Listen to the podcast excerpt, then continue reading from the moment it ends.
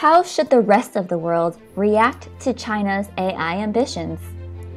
In this episode, Hoover Institution's Senior Fellow Larry Diamond, China expert Christopher Balding, co founder of Rice, Hadley, Gates, and Manuel, Anja Manuel, and Brookings Institution's Deputy Director of the Artificial Intelligence and Emerging Technology Initiative, Chris Meserole, examine how democracies should respond to China's emergence as an AI superpower. Welcome to Dissidents and Dictators, a series of conversations by the Human Rights Foundation dedicated to exposing and challenging authoritarianism around the world. This conversation was part of a four part series presented in partnership with the Human Rights Foundation Stanford University's Global Digital Policy Incubator, the Hoover Institution, and the Stanford Institute for Human Centered Artificial Intelligence. I'm going to introduce our three panelists now uh, in the order that they're going to speak, um, slightly different than what's on the program, since we're going to begin with Christopher Balding, who's going to take us a little deeper uh, into the challenge that we're facing here. Uh, Christopher Balding is one of the leading experts on the Chinese economy and financial markets, and especially on Huawei and Chinese banks and their relationship to the party state and state security in China. He's a Bloomberg View contributor and advises governments, central banks, and investors around the world on China.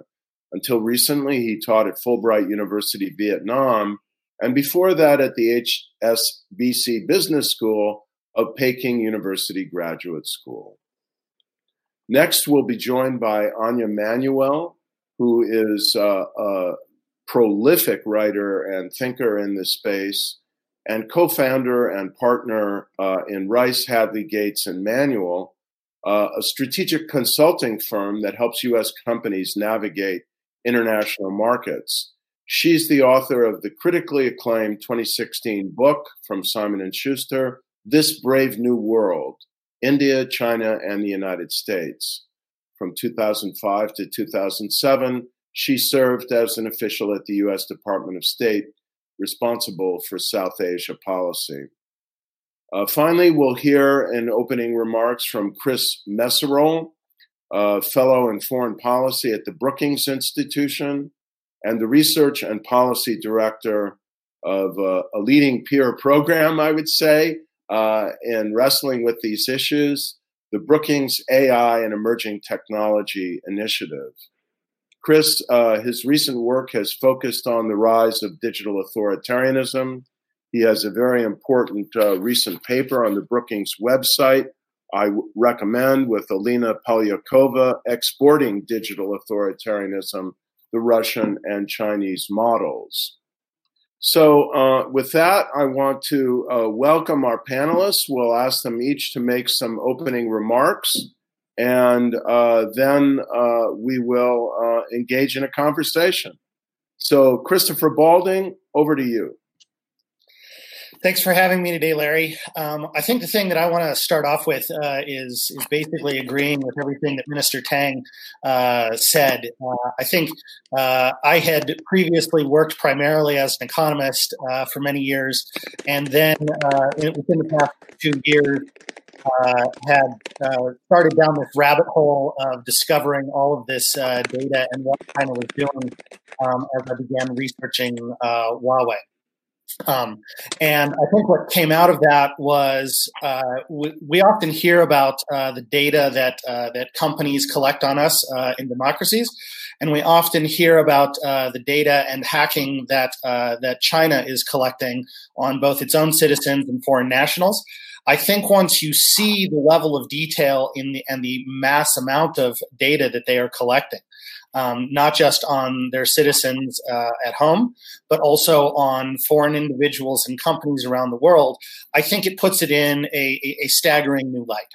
Um, just to give you one example, we recently uh, discovered a database uh, that was basically uh, run by local government in China Um, and it was truly staggering the level of detail that was in this. In addition to facial recognition, it was covering such details as was the individual wearing a scarf? How long was the scarf? What color was the scarf? Was there a pattern with the scarf?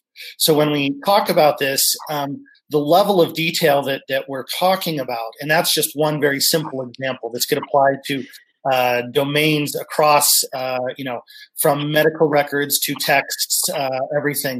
Um, the level of detail that I think um, that the Chinese government is collecting on its own citizens is is, is not uh, is not understood. I think another uh, another factor is that they are uh, to, to, to maybe uh, provide a, an entry point for Chris later on in the conversation is they are clearly um, using this model and uh, this data collection strategy that they have at home, um, and they are they are definitely working to export that model. Um, whether it is, uh, you know, we know, for instance, that Huawei and other companies are doing this uh, in other countries that are that are authoritarian leaning, um, and they are absolutely collecting uh, mass amounts of data on uh, on foreign nationals, even in open democracies. Um, and, I, and I think one of the things, and this is where my uh, my thinking has has has changed substantially in the past couple of years uh, is is I used to think that all of this, uh, to be honest, European talk about data privacy and GDPR uh, was uh, was uh, you know European socialism, for lack of a better term.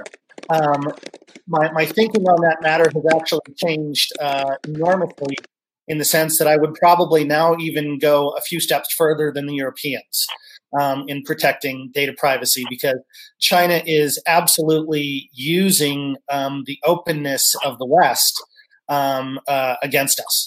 Um, and you know, just to give you one example from uh, the European uh, example, um, GDPR uh, has has a very important loophole, and that is uh, if if you are not if you do not have a relationship with a consumer, uh, that data has to be stored in, in an EU jurisdiction.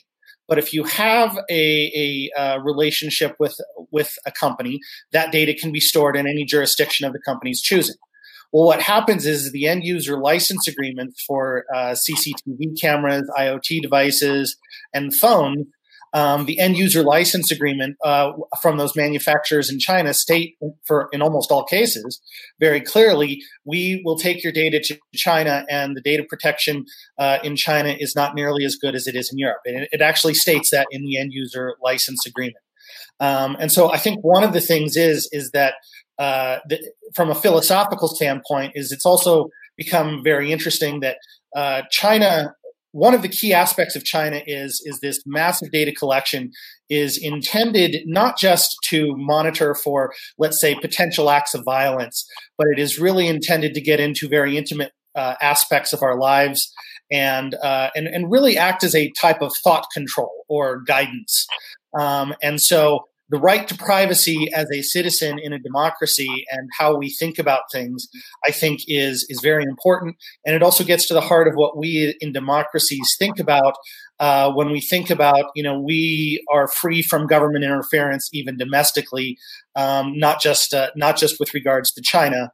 And so I think that would that would be something that we should think about in democracies how we manage those specific issues of data privacy and data security. Great. Uh, thank you so much, Christopher. Uh, I would just say uh, information is also leverage, and uh, I don't want the People's Republic uh, of China having that leverage over people like yourselves who might at some point be in positions of government authority uh, or of government authority again. And with that, I uh, introduce and hand the floor over to someone who did spend time at the State Department, may do so again in the future. Who knows? Uh, Anja Manuel. Thank you, Larry. Nice to see you all. And apologies for my tech issues. I'm actually dialing in from Europe. And so something went wrong, but I now should be on and joining you fully. So I apologize. I didn't actually hear what Christopher said, but I'll just pick up on some thoughts like we all discussed before this panel on mm-hmm. so what are we all going to do about it? What can democracies do together to ensure that we retain a strong lead in artificial intelligence and in the other key technologies which is where really the race between china and the us is going to be joined? So far, the Trump administration, I would say, has woken up to the issue, but their policies have been almost entirely defensive. It's build a moat around our technology. You know, stronger export controls, make it harder for Chinese companies to invest in American AI companies and others. It's time to play offense. So we should focus on what the US and our allies can do to compete rather than just focusing on keeping China down. And I'll just make four quick points and we dis- we can discuss them more in the Q&A. First, we've got to stop doing this alone. We have to work with our allies. Um, Mike Brown, Pav Singh, and I have been talking for over a year about um, a, an idea we call the Technology 10, which would be a flexible structure bringing together countries along with academics and key um, folks from industry in flexible working groups to solve some of these issues. So, one, for example, would be a working group on AI to come up with thoughtful uh, criteria and really a framework for how to do AI ethically, everything that you have been talking about in the sessions of this conference. Another one might be how does the West stay in the lead on semiconductors? You could think of five or six or seven others. So that's one. How do we work with our allies?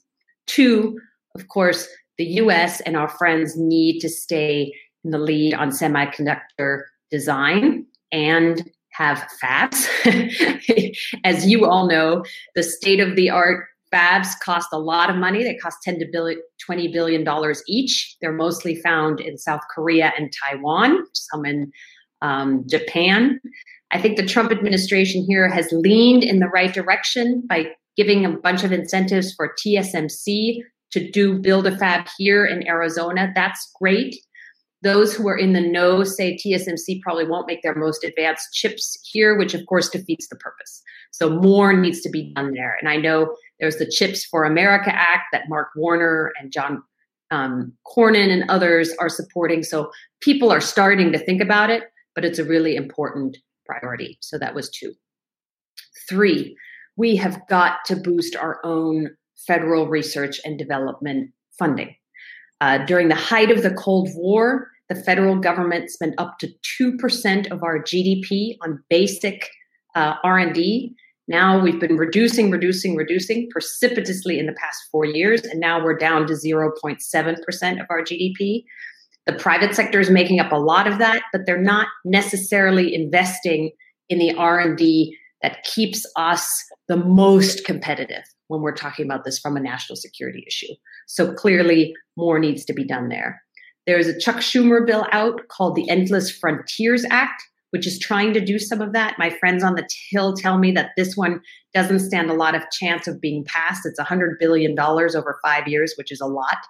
But um, something of that form clearly needs to be done. And then the fourth point is, and Larry, you and I have talked about this, is to stay in the lead, basic research needs to be both safe and open. So there's been a lot of talk recently about restricting Chinese students from studying in the United States and researchers being here. I personally uh, think that's a lot of overreach. I know Larry, you and others wrote a great um, edited volume warning of the types of activities that the Chinese and others are doing, uh, many of them illicit or at least nefarious. And so it was an important wake up call that our academic institutions shouldn't be so naive.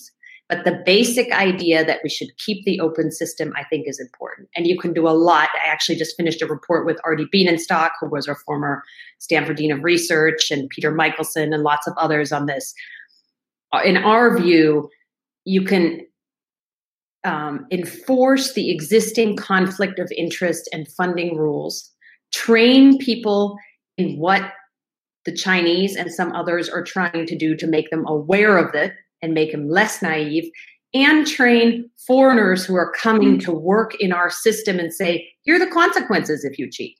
Here are the consequences if you d- download a bunch of IP off the Stanford servers and try to send it home. And they include jail time. And I think there's a lot you can do short of a draconian restriction and closing out basic science and research. And then a final piece of that, of course, is that we also need to make sure that our own STEM education system is first rate again. It hasn't been. There are a lot of trouble at K 12. That's, of course, hard. It's a state issue mostly.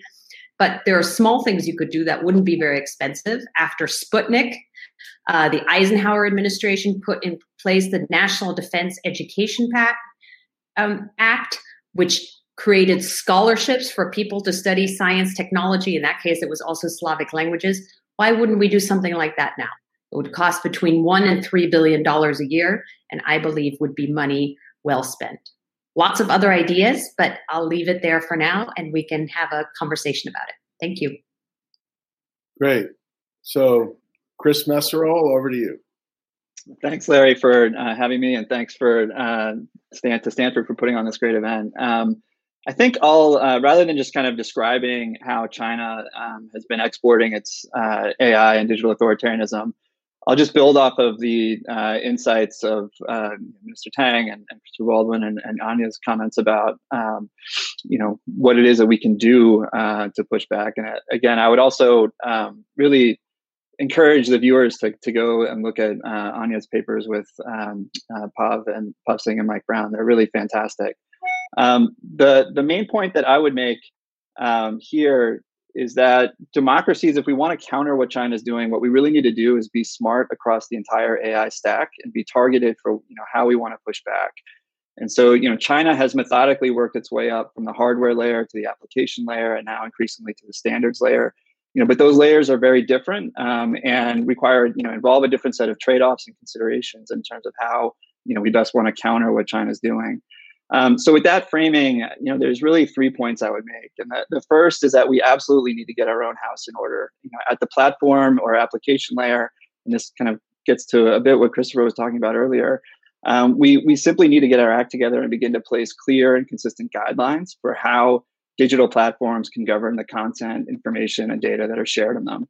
Um, in particular, for democracies to to outcompete Chinese AI based apps and platforms in the long run, what I would say is that we need to have clear and consistent governance models for tech platforms like Facebook and Google.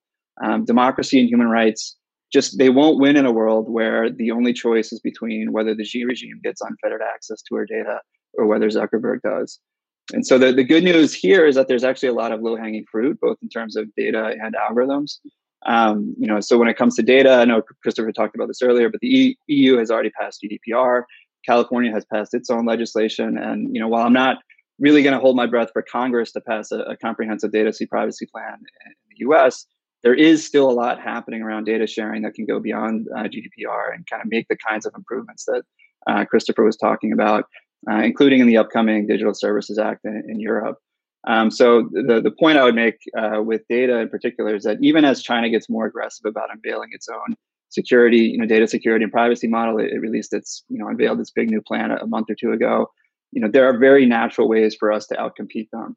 Um, and I'd say the same is true on the algorithm side. There's a lot of movement, again, mostly in Europe, but also in the US around algorithmic transparency uh, that, I, that I'm equally optimistic about. And I, and I bring this one up, you know, I think the, the TikTok controversy really exemplifies why we need this, right? If we're afraid of censorship and propaganda coming in via algorithm, the way to respond is not to kind of create ad hoc you know measures to target specific companies. The way to respond is to pass really robust algorithmic transparency legislation. And then if companies like tiktok aren't comfortable with the sunlight that that would bring then they don't get access to our markets or other markets. Um, so i can say more about that but the, the, the main point i would make is that we just need to uh, if we want to you know win globally uh, we need to you know get our own house in order on data governance and platform governance and the second point I would make is that um, we also need to be smart. Uh, and what I mean by that is we need to be a lot more targeted at the hardware and manufacturing layer. Um, Anja, you know, talked about this briefly, but AI is based on data, algorithms, and computing power. And one of the most important trends that's emerged over the last few years is the growing importance of computing power in that triad, given the, the marginal returns of data and the open sourcing of most algorithms. And so, as with the, the platform layer two, you know, the, the good news here is that there's a lot we can do. Uh, the first is that um, we can target very naturally the weakest point in China's AI ecosystem, which is semiconductor manufacturing. You know, for all the effort that Beijing has put into Made in China 2025, their biggest flaw really remains semiconductor manufacturing. They, they simply don't know Uh, the easiest way I can put it is that they don't know how to build the machines that build the machines. Um, and this is kind of the flip side of what Anja talked about earlier in terms of building greater capacity out, you know, in the U.S. and elsewhere. One thing we can do is deny capacity to China to be able to produce cutting edge chips. Because the good news here is that only the U.S., the Netherlands, and Japan produce the kind of advanced litho- photolithography equipment that is used to manufacture cutting edge processors. Um, so rather than kind of blindly place export controls on things like GPUs or CPUs, you know, for which there are really you know easy and ready substitutes, you know, we can impose some pretty smart controls that that target only the hardware China can't produce on its own. Um, and the second thing in terms of being smart is just literally, and again, Anja kind of talked about this at length, but we literally need to just be smarter. We need to educate and recruit the best and brightest. Um, with AI, you know, AI compute is now outpacing Moore's law and doubling, you know, roughly, you know, every three three to six months or so. And over the next generation, I kind of I'm in the camp that thinks most of the breakthroughs in AI will happen because of aggregate compute and compute per watt breakthroughs, and that those will be the biggest driver of AI transformation. The, the catch is that there's a very small pool of people who can drive those breakthroughs, and we need to have as many of them as possible. Uh, we need to open our doors to the smartest engineers around the world, um, including and, and especially um, from China itself. Um, and then the, the last point I would make, in addition to kind of getting our house in order and being smart, is that, and this again, it dovetails pretty naturally with with Anja's comments, is we need to make friends. So you know, China at the standards layer, China's being a lot more aggressive um, recently than they have been in the past. And one of the things they noticed um, about uh, you know the American tech sector is the tremendous value that America gained and accrued over the past 50 years by having control over global global tech standards in the post-war era. And as a result, they've kind of you know tried to invest in that pretty heavily over the past decade, uh, not just around tech like 5G, but also applications like facial recognition technology. Uh, and one of the worries I have is I don't want the Xi regime setting the standard globally for how facial recognition technology should be used. Um, and so, one of the things that that's going to mean, there's kind of two things that I think the U.S. needs to do uh, and democratic countries need to do. One is to become much more involved and and not just more involved, but more coordinated in how we approach global standard setting bodies. You know, the US still has more people, you know, working at the UN than China does, but we're not nearly as coordinated in terms of what we're pushing on and how we're kind of driving towards a, a specific agenda as the Chinese. The second is that we've kind of just rested on our loyal laurels and just assumed that um, you know anything that's coming out of the US is going to become de facto a global standard and that's not true anymore and so we need to think pretty hard about how we take internal standards bodies like the NIST and begin to kind of you know have them have a greater presence on the global stage. Um, so uh, with that, I'll, I'll, kind of end my comments here, and we can talk more about um, more about them. But uh, the the three things: just get our house in order, be smart, and make friends. Thank you.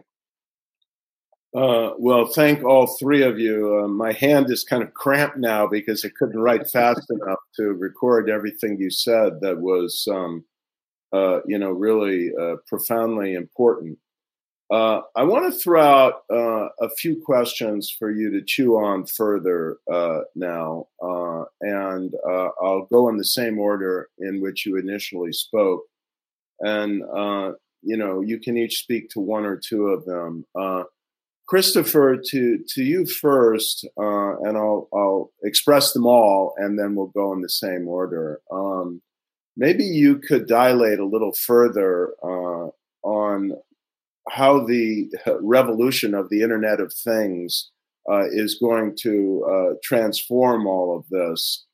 And I'd like you all, or any of you uh, who want to, to address something that we've just, you know, touched on uh, lightly, uh, and that keeps coming up uh, in several of our sessions but I don't think we've really drilled down into, which is that the rules and standards for um, the future of the internet, uh, of all things digital, uh, for the platforms that we're going to be operating and the infrastructure that's going to, you know, be the basis of everything digital in the future.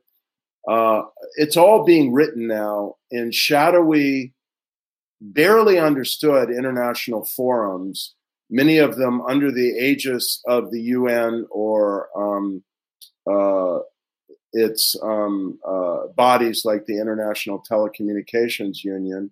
These negotiations are going on. Uh, I have a friend uh, from a non governmental but former governmental position who's been at many of them uh, and sees China kind of running circles around, uh, frankly, uh, American representatives and much of the West that we're not paying enough attention. So, if any of you have any thoughts on that, I'd like to hear it.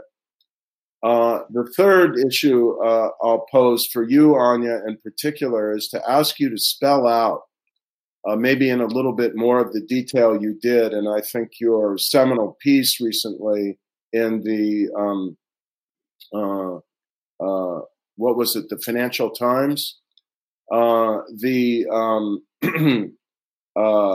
the top ten concept, and how would it really work in in practice, uh, and who would be the players, or what would be the uh, kind of rotating coalitions that could make that work effectively.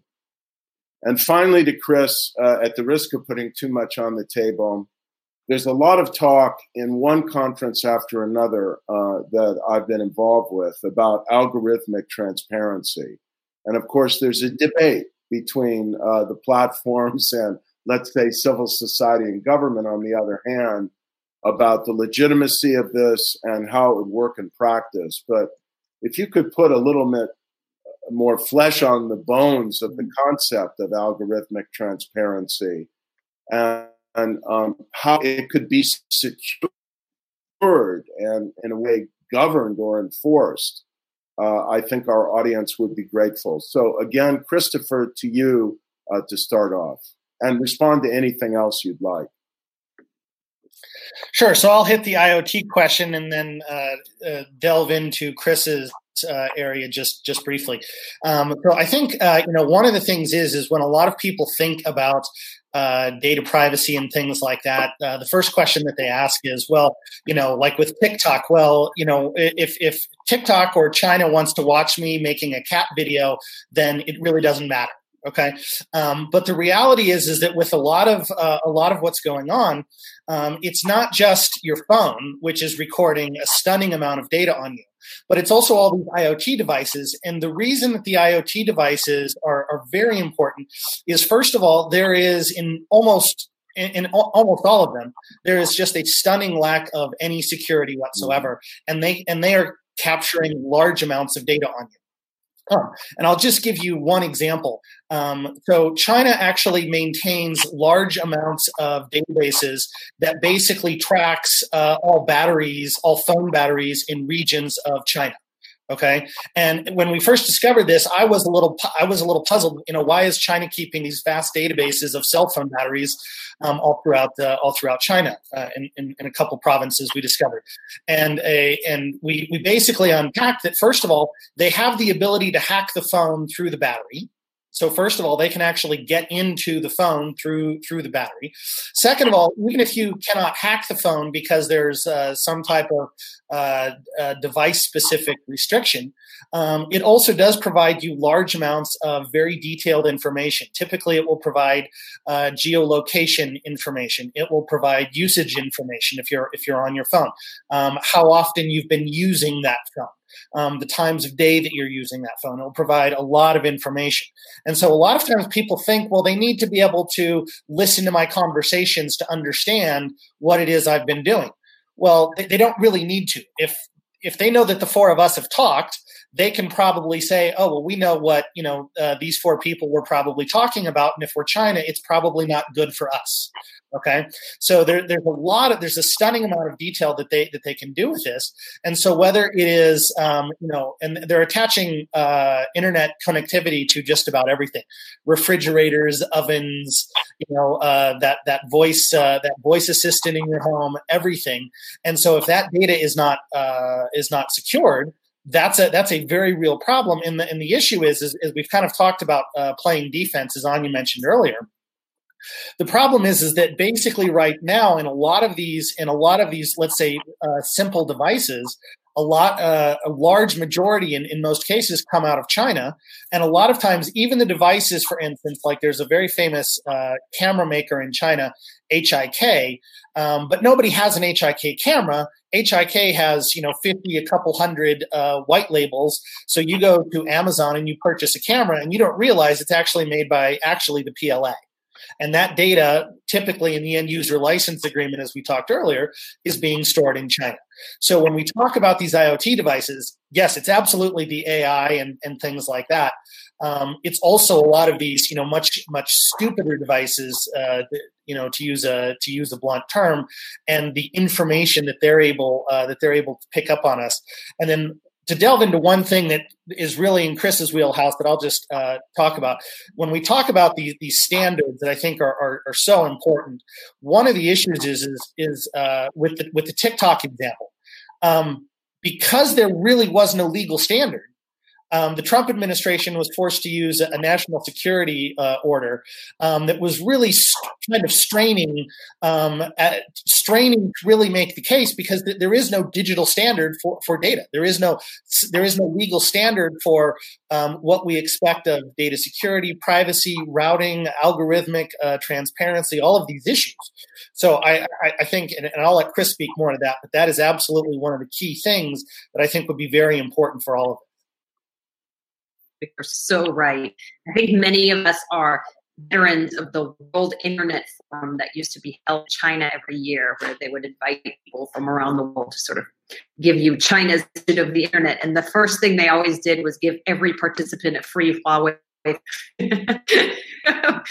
which we then knew to leave nicely in our hotel room and not take home with us. Um, but more seriously, I, have just I agree with everything that's been said.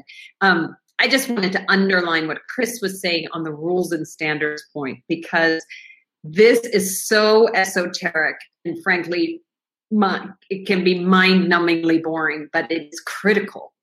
And you are so right, Chris, that it's it's the U.S. just assumed because we have since the dawn of the internet always just dominated the space that we would continue to do so. And the chinese have frankly been incredibly smart. And one of the complications is that it some cases it's un bodies. Often it's private sector ngos like 3gpp has a huge role. Others that's all fine and good. If everyone is being honest and bring forward the best standards and the best standard.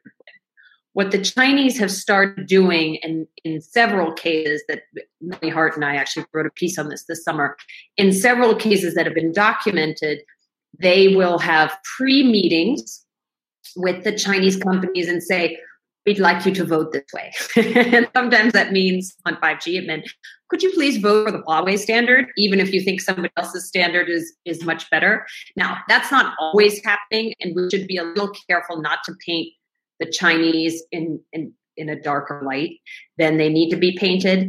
And I also would hesitate, and Chris, I'd love your views on this, but on the tech standards, I'd hesitate to go to a model to emulate the Chinese and say, well, this is going to be all top down government run and NIST is going to control it or someone in the US government is going to be in charge because actually the best standards come when the technologists are in charge. But the same thing that I mentioned with keeping basic science open, allowing people to understand what's happening here so they can be less naive, maybe having a pre call before one of these important standards meetings and saying, hey, by the way, this is what the Chinese are up to. You guys might want to get on the ball and just watching it a little bit more carefully than we have been. I think minor adjustments like that can make all the difference. Um, but I wouldn't want to go to an entirely top down model. And why don't we just, uh, I don't know, Larry, if you don't mind, what if we just stick with the rules and standards piece and then I can talk about the Tech 10 kind of after Chris has a chance to chat? Okay. Okay. I'll come yeah. back to you in a minute. Um, Chris? Yeah, I mean, uh, just uh, again, I would kind of echo everything that uh, I hope this isn't turning into a boring kind of echo chamber, but I, I would, you know, foot stomp everything that was said. Um, the the two points I would make um, on standards and global kind of adoption of standards is that there's really two pieces to it, and I, I completely agree. We don't want a top down kind of standard by diktat coming out of the White House. We want, you know, an open kind of tech driven standard or scientist driven standards process but what we need is just a lot more coordination. And we need to be having the same kind of pre-calls, you know, with different stakeholders. We need to go in with a much clearer and consistent agenda about what we're trying to achieve. Um, and so that's one point is just it's not just being there, it's being coordinated and kind of driving in the same direction uh, in the way that China has been able to do. Um, the second is that what China is also doing is they're not just focusing on what's happening in Geneva or kind of other areas, you know, where where these global standards conversations happen. They're coupling it with really intense on the ground lobbying in capitals around the world. So they're going to West Africa, they're going to East Africa, right? They're going to South Asia, and they're kind of, you know, they have a clear sense of what they want to do on the standard side, and they're building up support piecemeal, country by country around the world in a way that, frankly, I think you know again it just kind of reflects more complacency than anything else on our end. But we're not we're not having those conversations on the ground that then get kind of ported over into support at fora like the UN. Um, so I would say that those two things need to happen in tandem: greater coordination on our end, and we can't just assume that the only conversations that matter are in DC or Geneva because they're not. They're, they're all over the world now. Well, what could be a more perfect segue uh, to asking uh, Anja to elaborate on what a more coordinated democratic approach globally would look like. Uh, so, why don't you um, kind of expand on this concept of a kind of flexible and overlapping coalition that is loosely encompassed by your idea of a tech top 10, Anja? Yeah, thank you. Um, you know, there there's starting to be there's a small group of us kind of thinking about this, iterating in the space. CNAS has done a lot of great work on this. I think Richard Fontaine is coming out with a piece in Foreign Affairs that has a slightly different view. So the, I think the bottom line point is it's got better coordination has to happen and has to happen soon. and the details remain to be worked out. The structure that I would favor is something that, as I said, is really flexible. And I know that's hard for governments to do. So, in some of the reports I've read on this, people say, well, you need like a new OECD. And, you know, the um, Downing Street, the Boris Johnson administration has come out with an idea of a democracy 10. But the countries in it, in other versions of this I've seen, are static. And that's just not how technology works. The way I would envision this is, for example, on semiconductors, you would invite the countries that lead on semiconductors. You know, the Netherlands, the US that make the semiconductor manufacturing equipment that both of you talked about earlier. Um, then probably Korea, maybe Taiwan, although that's complicated, Japan, the US, maybe one or two others. And you would have at the table um, some of the key CEOs, and I would bring business in right away because, frankly, some of the pushback we're getting from US business on the restrictions on them to exporting to China and others come because you know no one's come up with an alternative for them. It's their biggest market. Understandably they're a little bit frustrated at all of that that they're essentially being shut down. So you need to have a dialogue saying hey here's the real national security concern here's how we stay in the lead. What do you think we need rather than just lobbying us for um, more support for building fabs everywhere, which obviously no government can support? What are we going to do? And you have a working group that meets over time, comes up with real actionable things that can then be implemented in the government. So a working group would include some CEOs, some government representatives, and maybe one or two, a few academics and you might change over time. A group on AI might have a totally different composition. There, maybe you want the Israelis at the table. Maybe you'd want the Indians at the table for some of these, but not others. And then so on and so forth. There could be a group on export controls. You probably would want that with more European countries and maybe the EU at the table. And so that's how we're visioning this um, the Tech 10 concept. It's so far um, it, it's a hard thing to get right, and I fully acknowledge that. There are small attempts at it. I mentioned the UK approach, which I think is the farthest along, though even they haven't gotten much further than suggesting it. I don't know any major power that's picked up on it yet. The Trump administration is trying a really piecemeal approach. So Esper recently announced his little AI partnership with other defense departments, I guess. Um, the State Department has confusingly two or three initiatives that do bits and pieces of this, but don't seem to be very coordinated within the US government, which brings me to my final point. This is really hard to do well. And in the US government, we are just awful at coordinating tech policy. And so, another idea I've been thinking through with some colleagues is how do you do that more effectively? I know Tom Donilon and others have called for having a deputy national security advisor for mm-hmm. tech that would work more closely with OSTP, because one of the things we're seeing now is that commerce comes out with restriction on sending semiconductors abroad. Treasury doesn't necessarily know when when some of the online student ban things came out this summer apparently the department of education wasn't aware and the state department wasn't aware which is a big problem since they grant the visas so a little more coordination within our government on all of these tech issues is very much in order. Great. Uh, i'd like to uh, talk about imports and exports now if i may. Uh, first i'll read a question uh, that's been posed uh, by my colleague, uh, our former ambassador to Russia, director of the Freeman Spogli Institute for International Studies, Mike McFaul, who um, asked about exports uh, in seeking to set international norms and standards. What would you all recommend that U.S. Uh, that we? What would you recommend that we do about U.S. tech companies exporting products to uh, aid autocracies around the world? This is an issue that has come up uh, before. And should we um, uh, slap uh, export controls on some of this technology that can aid digital authoritarianism?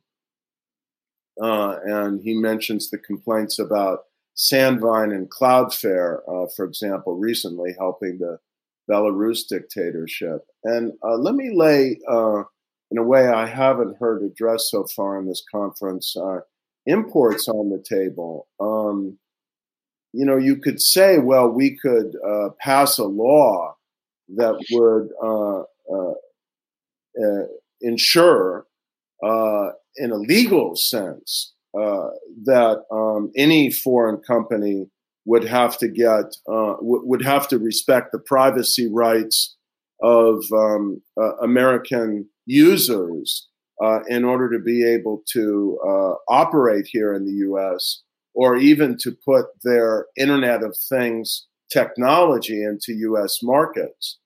But could we uh, trust and verify uh, their compliance with that? Or should we, uh, Christopher, particularly to you, uh, simply ban certain Chinese uh, devices that um, you know we can't uh, ensure uh, would be in compliance. So uh, why don't we talk about imports and exports for a moment? Uh, maybe go in reverse and start with Chris, and then to Anja and Christopher.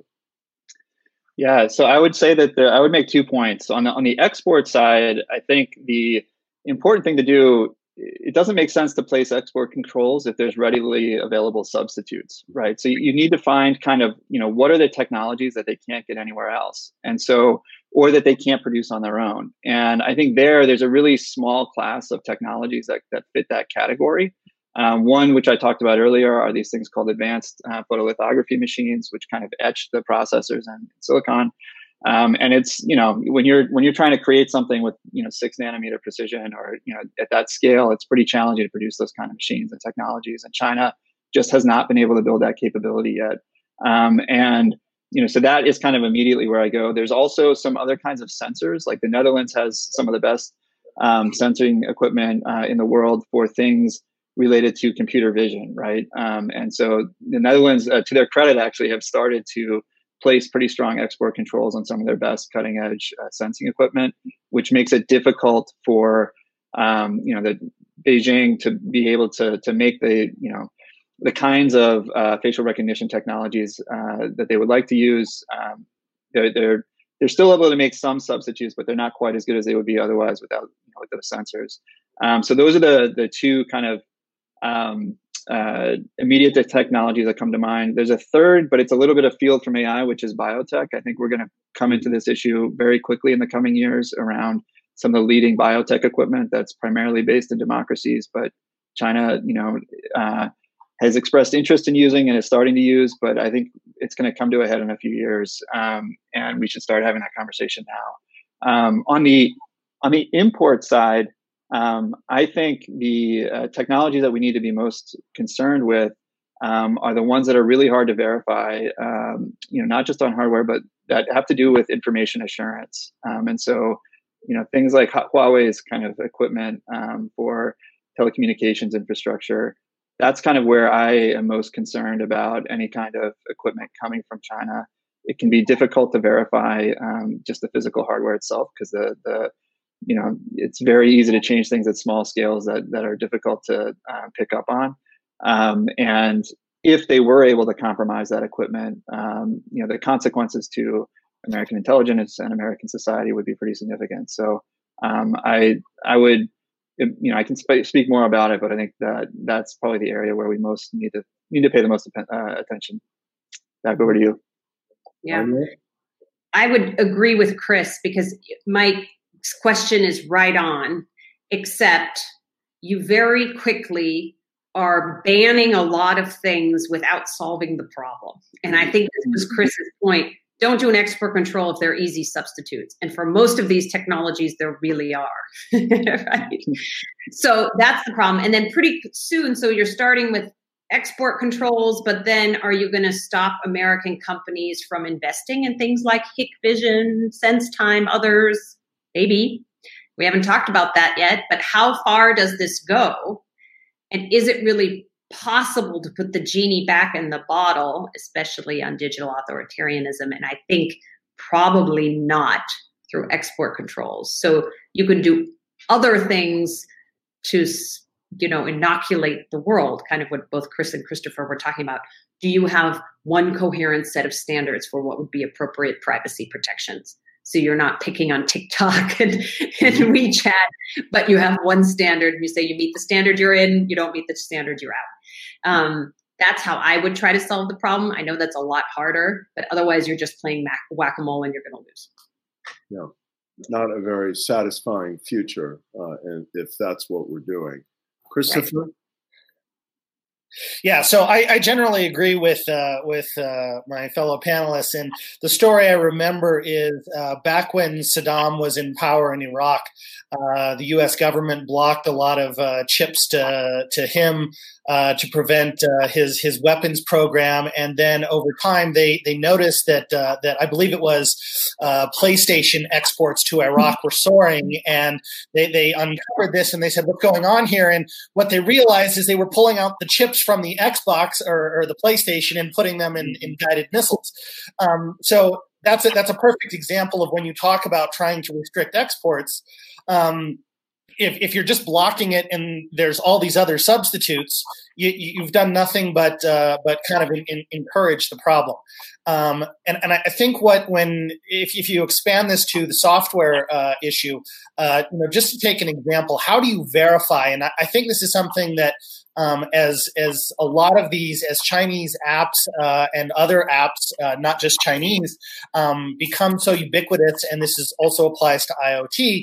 Is when we talk about these standards, one of the issues that would be very reasonable to include as some type of standard is how is data being stored, how does data being routed, um, and just to give you one example. Um, Zoom, no matter where you are in the world, routes almost all traffic through China. Okay.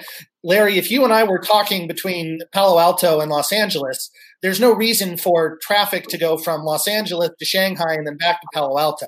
Okay. There's only one reason that, that that would happen. Okay. So when we talk about these types of standards and whether it's IoT, whether it's how data flows, how data is stored. These are the types of standards that I think for especially American consumers and companies are going to be most important. Great. Um, I uh, we have just a few minutes left, uh, so we're going to have uh, uh, one final round here, and I'm going to uh, combine uh, three questions. I'm going to read the first one because I think it's a great question uh, how can the U.S. reshift the global narrative away from the U.S. China schoolyard fight towards a more inclusive fate of democracy question? And how can digitizing countries be similarly courted to counter Chinese influence along the digital Silk Road?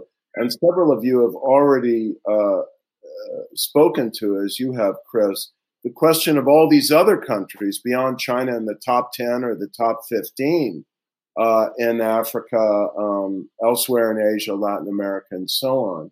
And this leads to my other two questions of whether we're really, um, you know, whether we have the capacity to wage this battle internationally, not just uh, in terms of the training of scientists uh, and engineers, but in the training of diplomats here and abroad to understand the issues uh, and what's at stake in these global forums, including our diplomats in Africa, Latin America, and elsewhere, who are even political counselors or ambassadors and not necessarily science and, and technology uh, experts within the embassies.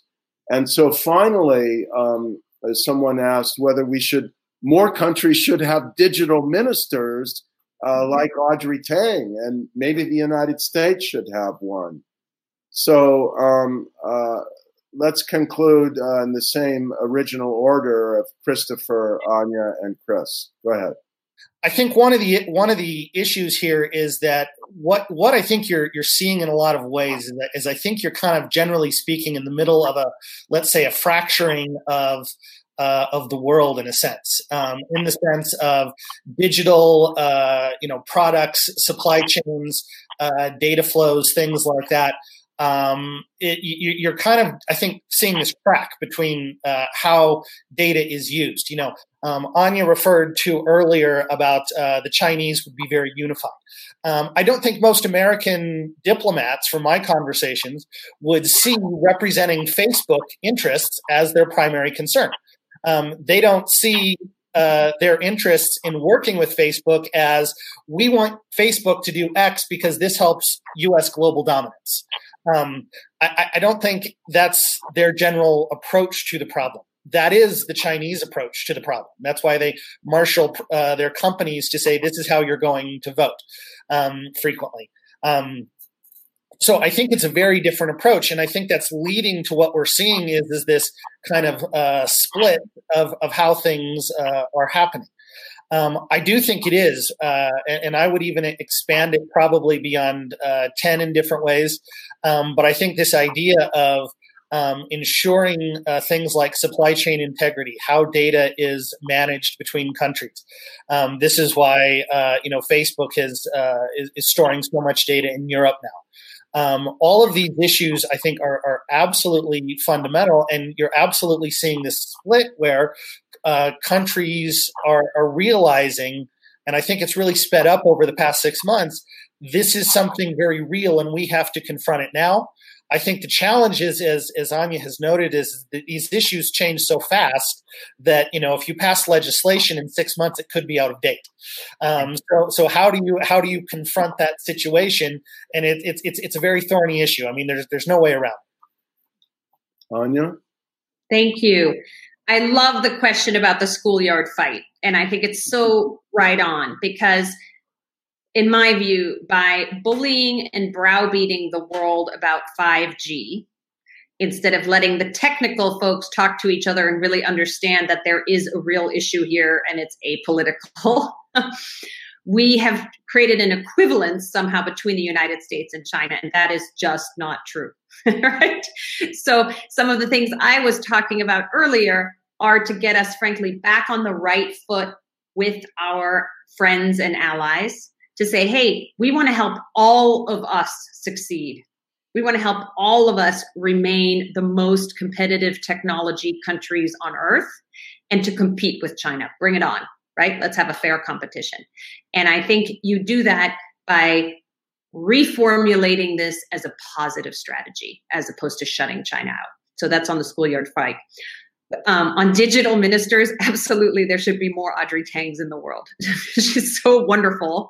And I've interviewed her a couple of times now for things like this. And it's just the combination of being irreverent and funny and how you educate your populace about um, election interference, which I think she didn't talk very much about today. But what Taiwan did was absolutely first rate and how they just used the Chinese playbook against them and used humor to counter the disinformation. We're just not doing any of that. We seem to just always be screaming each other. So, yes, more Audreys. And finally, I just wanted to close with you know, we're talking about digital authoritarianism, absolutely important. But Chris already mentioned it when he mentioned biotech. There's so many tech issues that are just around the bend that we're not quite focused on yet. And I'd like us as a country and as a group of friends and with other countries to start thinking a little bit ahead. So biotech is one of them. It's pretty late in that game because you know CRISPR is already happening in China and elsewhere. Mm-hmm. Lots of other things that we can still talk about, but one that no one's really talking about yet, and that I personally am very concerned about is fintech. When oh, you look at how dominant Alipay, Ant Financial, WeChat are in the global payment system, we should no longer take for granted that the dollar is always going to be the currency that clears most transactions in the world. You just won't need the correspondent banking system. And what we're doing in the US, at least, is not intentionally, but just because it's easier if you're a bureaucrat and you don't know something to say no rather than to experiment and say yes. We are really shutting down a lot of fintech innovation in our own country, and we're creating a huge opening. And if we don't wake up, in two years, we'll have another 5G on our hands. Thank you. Oh, thank you. Chris? Yeah, I, w- I will. I'll start by just foot stomping the fintech issue. I think, in addition to paying attention to just the value that the U.S. has accrued from standards control, they've also obviously, you know, China's also very keenly aware of the value of the to the U.S. of having the the global reserve currency, and I think they're clearly investing very heavily in their own fintech sector as a way of trying to weaken uh, the global, you know, hegemony basically of, the dollar, and so that's if they're able to kind of uh, make inroads in that area, it'll have pretty significant strategic consequences for the U.S. Uh, and other democracies around the world that I think we need to pay a lot more attention to. And I think the natural place to start, frankly, is to open up more innovation in that space, as Anja said. Um, the the other points I would say uh, to your question about um, what we should be doing more broadly, I think one is increasing capacity, you know, not just in terms of digital, you know, ministers, which are great, but like throughout all of government, as you talked about. I know the National Security Commission on AI had a, as part of, I think its second quarterly recommendations last summer, put a lot of thought into what that might look like, especially in the State Department. And I uh, would encourage folks to go look at those recommendations because I, I think they're absolutely spot on that we, we just need greater talent or a lot more talent within the State Department and across the USG uh, that's familiar with, with technical issues. Um, and then the, the second thing is at a high level, I think, you know, this will obviously depend a bit on, on the next administration and the outcome of November, but I, in an ideal world, in my view, the, you know, sometime in early 2021, there's a clear uh, communication coming from the US and from uh, the EU and other democracies around the world um, articulating just a shared vision for the importance of uh, tech governance to democracy. Uh, we're not going to agree on things, you know, on a narrow narrow level around things like privacy, but I think we share a lot more in common than we're currently communicating to the world.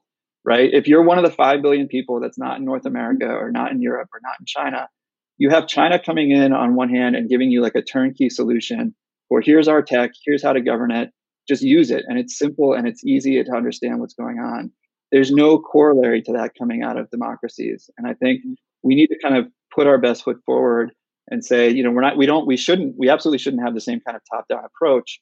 But I think we're we're really missing the boat in terms of communicating a clear story about how democracy and technology should uh, should intersect.